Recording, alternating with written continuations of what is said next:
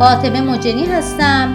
بشنوید حکایت علی ابن بکار و شمس النهار در شب 153 از هزار یک شب.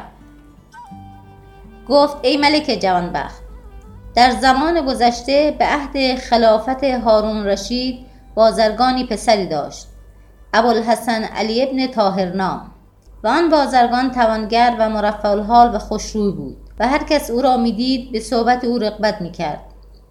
او بی اجازه خلیفه به دارالخلافه رفتی و همسران و کنیزان خلیفه او را دوست می داشتند و با خلیفه منادمت می کرد و اشعار در نزد او می و از نوادر حکایات با او حدیث می گفت ولی بیع و شری و بازرگانیش مشغله بود و در دکان او جوانی از فرزندان ملوک عجم که علی ابن بکار نام داشت می نشست و آن جوان گلروی و سرقامت و نیکو شمایل و شیرین سخن و گشاده جوین بود اتفاقا روزی آن جوان با بزرگان نشسته از هر سو حدیث می گفتن.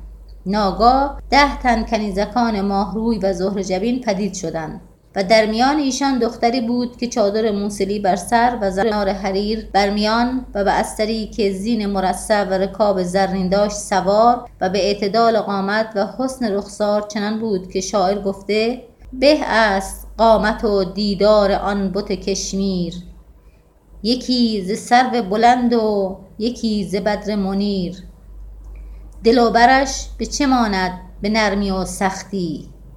یکی به سخت حدید و یکی به نرم حریر.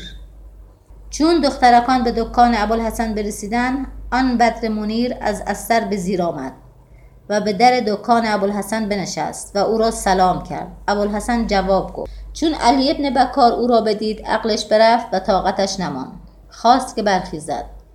دخترک به او گفت بنشین. برای چه وقتی که ما آمدیم تو می‌روی؟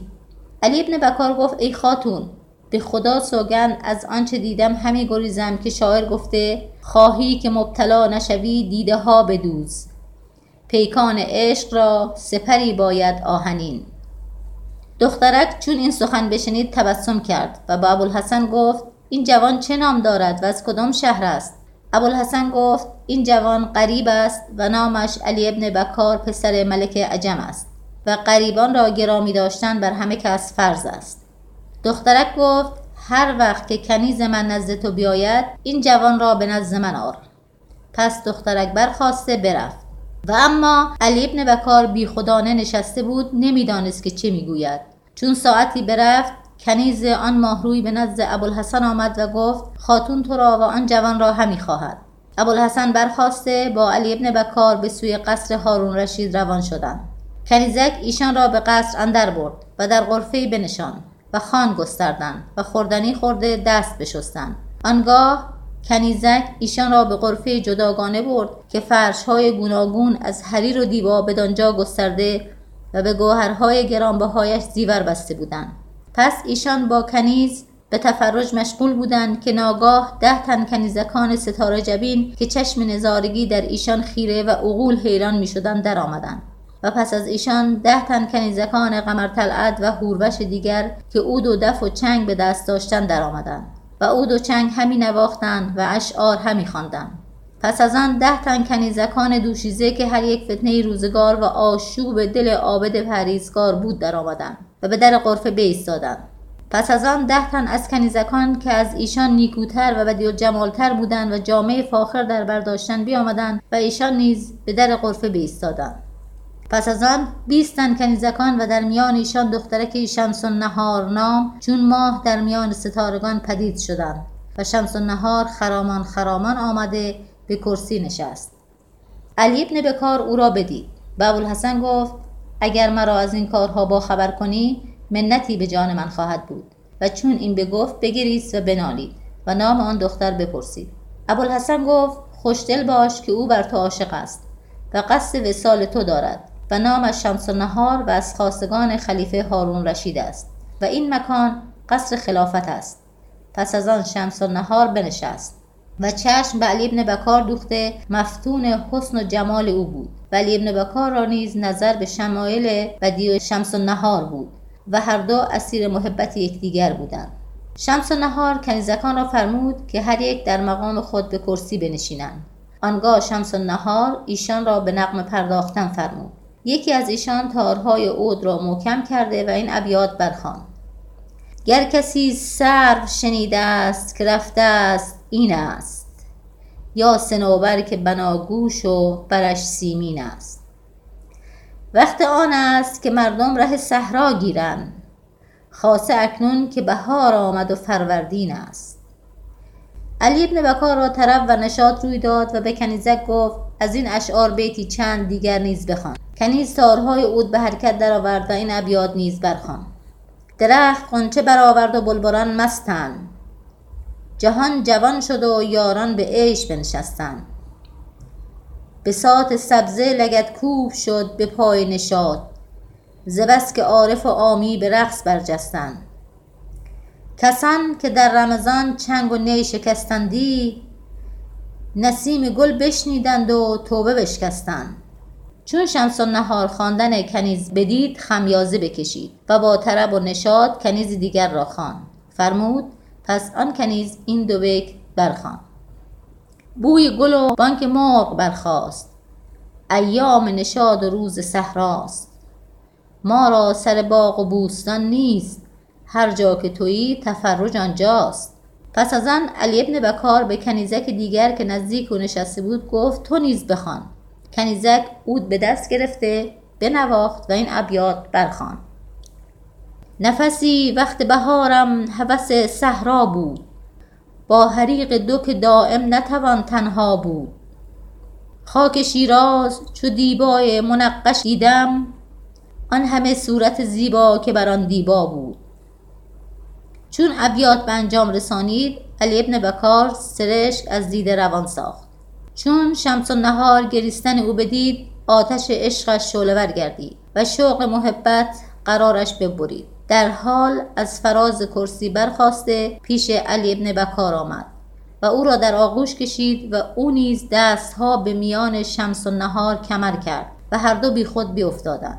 کنیزکان برخواسته ایشان را برداشتند و به خلوتگاهشان برده گلاب بر ایشان همی فشاندند تا به هوش آمدند. شمس و نهار به ابوالحسن بازرگان گفت از خدا همی خواهم که مرا زنده نگه دارد تا تو را پاداش نیکو دهم. پس از آن شمس و نهار رو به علی ابن بکار کرده گفت ای خاجه بدان که محبت و عشق و شوق من بر تو صد هزار چندان است که تو را با من. ولی ما را جز شکیبایی چاره نیست. علی ابن بکار گفت ای خاتون مرا با تو جمع آمدن دشوار است و آتش شوق من محال است که فرو نشیند. و مهر تو از دلم به در نخواهد رفت مگر اینکه روانم از تن برود. چون این به گفت بگریست و آب دیده را چون باران فرو ریخت. شمس و نهار از گریستن او بگریست. ابوالحسن گفت به خدا سوگند که من در کار شما شگفت ماندم و در حالت شما حیرانم که اگر کار شما را در وصل چنین باشد در جدایی چسان خواهد بود؟ اکنون وقت گریستن نیست. بلکه هنگام شادی و نشاط است. پس شمس و نهار کنیزکی را اشارت کرد برفت. چون باز آمد خدمتگزاران با او بودند که ماعده های نقره و زر اندود پر از همه گونه خوردنی ها بیاوردند و ماعده ها فروجیدند شمس و نهار لغمه خود می‌خورد و لغمه به دهان علی ابن بکار می نهاد تا سیر شدند و مایده ها برچیدند. آنگاه دستها شسته خود را با گلاب معطر ساختند. پس از آن تشی عقیق پر از باده انگور بیاوردند. شمس و نهار ده کنیز از بحر خدمت و ده کنیز از بحر طرب برگزید و سایر کنیزکان را اجازت بازگشتن داد. و کنیزکان اودزن را فرمود که اود بزنند و یکی از ایشان اود به دست گرفته تارهای آن محکم کرد راهی خوش بزد و این ابیات برخواند. کنون خورد باید می خوشگوار که می بوی مشک آید از جویبار. همه بوستان زیر برگ گل است. همه باغ پر سوسن و سنبل است. گرازنده آهو به راغ اندرون نوازنده بلبل به باغ اندرون.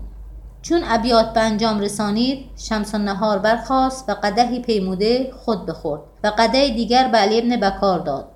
پس علی ابن بکار باده بنوشید و قده به شمس نهار رد کرد. شمس نهار قده پر کرده به ابوالحسن بداد. ابوالحسن قده بنوشید. پس از آن شمس نهار عود بگرفت و گفت که به قده من دیگری شعر نسراید که من خواهم سرود. پس تارها را محکم کرده و این دو بیت برخان ز بهر عید نگارا همیچه سوزی او؟ چرا شراب نپیمایی و نسازی او؟ قده به دستم و آواز جنگ بر دوشم. به از نگین سلیمان و نقمه داوود. علی ابن بکار و ابوالحسن چون آواز شمس نهار شنیدن از طرب پریدن گرفتند و به له و لعب مشغول بودند که کنیزکی بیامد و از بیم همی لرزید. گفت ای خاتون اینک خلیفه با عفیف و مسرور به در سرا رسیدند. چون حاضران سخن کنیزک بشنیدن نزدیک شد از بیم هلاک شوند. ولی شمس نهار بخندید و گفت حراس مدارید. پس از آن به کنیزک گفت به خلیفه بگو ساعتی صبر کند. آنگاه فرمود در قرفه بر حاضران فرو بستند و پرده ها بیاویختند و در قصر را نیز ببستند. شمس و نهار خود به باغ درآمد و به کرسی بنشست.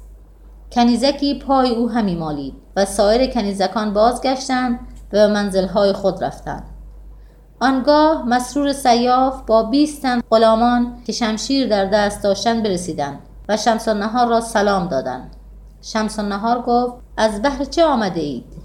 گفتند خلیفه تو را سلام رسانید و او بسی شوقمند دیدار تو است. و خلیفه امروز بزمی داشت از شادی و نشاد آراسته. اکنون می‌خواهد که ختم شادمانی به وجود تو کند. آیا تو به نزد خلیفه میایی یا او به نزد تو آید؟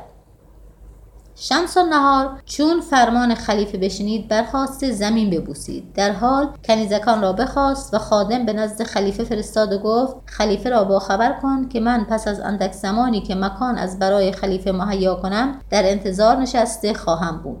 خادم به نزد خلیفه رفت و پیام شمس نهار به خلیفه رسانید. و اما شمس نهار برخواسته به نزد معشوق خود علی ابن بکار رفت و او را به سینه خود چسبانیده وداعش کرد. علی ابن بکار بگریست و گفت ای خاتون این چه ودایی است که خدا مرا شکیبایی داد که من در جدایی تو هلاک خواهم شد؟ شمس نهار گفت به خدا سوگند که جز من کس هلاک نخواهد شد. راز من به زودی آشکار خواهد شد و به هلاک اندر خواهم افتاد. خاصه امشب که با خلیفه وعده دادم و از این کار به خطری بزرگ خواهم افتاد. زیرا که با محبتی که مرا با تو است و افسوسی که در جدایی تو خواهم خورد چگونه توانم نقمه پردازم و با کدام دل با خلیفه توانم نشست و با کدام زبان با خلیفه سخن خواهم گفت و مکان را که تو در آنجا نیستی چگونه نظر کنم و به چه سان با جمعی بنشینم که تو با ایشان نباشی و به کدام ذوق شراب بنوشم که تو حضور نداری؟ ابوالحسن به شمس نهار گفت حیرت به یک سو بنه و شکیبا شو و امشب از مرادمت خلیفه قفلت مکن و سستی بر او آشکار مساز. پس ایشان در گفتگو بودند که کنیزکی در رسید و گفت ای خاتون غلامان خلیفه در آمدند. پس شمس نهار برخاست و با کنیزک گفت که ابوالحسن را با رفیق او به ایوان رو به باغ ببر و در آنجا بنشان تا شب تاریک گردد. آنگاه با حیله بیرون کن. پس کنیز ایشان را به همان ایوان برده و بر روی ایشان در ببست. و ایشان نشسته به باغ تفرج می کردند که ناگاه خلیفه بیامد و صد تن خادمان شمشیر به دست در پیش خلیفه و بیست تن کنیزکان ماهروی از چپ و راست او همی آمدند. و کنیزکان را جامعه های فاخر در بر و تاج های مکلل در سر و هر یک شمعی روشن در دست داشتند. پس شمس نهار با کنیزکان برخواسته خلیفه را استقبال کردند و در پیش خلیفه زمین ببوسیدند و با خلیفه همی آمدند تا خلیفه به کرسی بنشست. و خادمان و کنیزکان به دور او صف کشیدند و شمها روشن بود و دف و چنگ و عود همی زدند. آنگاه خلیفه بعضی را اجازه بازگشتن داد و بعضی را نشستن فرمود و شمس و نهار به کرسی در پهلوی کرسی خلیفه بنشست و با خلیفه در حدیث پیوستند و همه اینها را ابوالحسن و علی ابن بکار می‌دیدند و میشنیدند ولی خلیفه ایشان را نمی‌دید پس از آن خلیفه با شمس و نهار ملایبت آغاز کرد. و از بس شمها که برافروختن آن مکان در تاریکی شب چون روز روشن شد.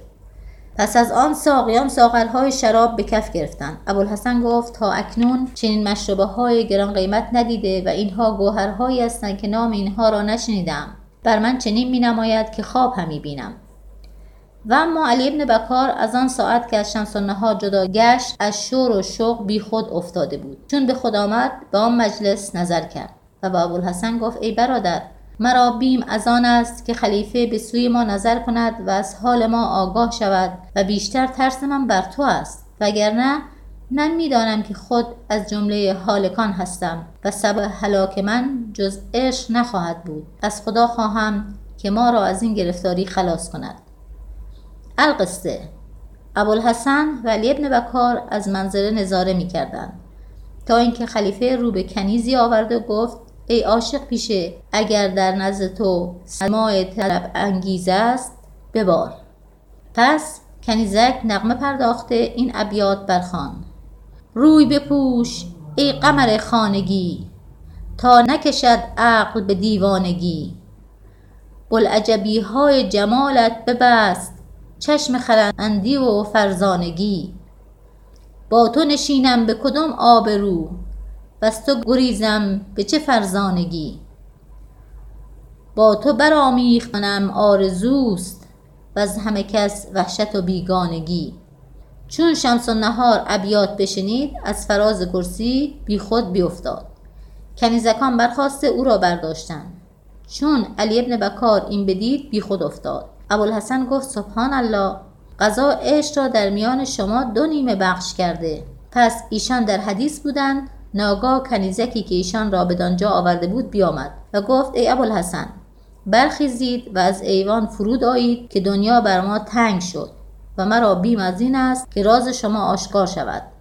ابوالحسن گفت این جوان چگونه تواند با من رفت که او را توانایی برخواستن نیست؟ پس کنیز پیش آمد و گلاب به علی ابن بکار بپاشید تا اینکه به هوش آمد و ابوالحسن و کنیز او را برداشته از ایوان فرود آمدند. چون اندکی را برفتن کنیزک دریچه آهنین بگوشود. ابوالحسن و علی ابن بکار به مستبه برآمدند. پس از آن کنیزک دستها به یکدیگر بزد. زورقی پیدا شد و کسی در میان آن زورق بود. پس کنیزک ایشان را به زورق بنشان و به آن شخص گفت اینها را به ساحل برسان. چون ایشان از باغ جدا گشته به زورق نشستند.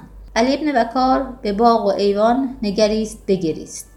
پس از آن کنیزک با ملاح گفت بشتاب. ملاح در راندن زورق همی شتاب. چون قصه به دینجا رسید بامداد شد و شهرزاد لب از داستان فرو بست.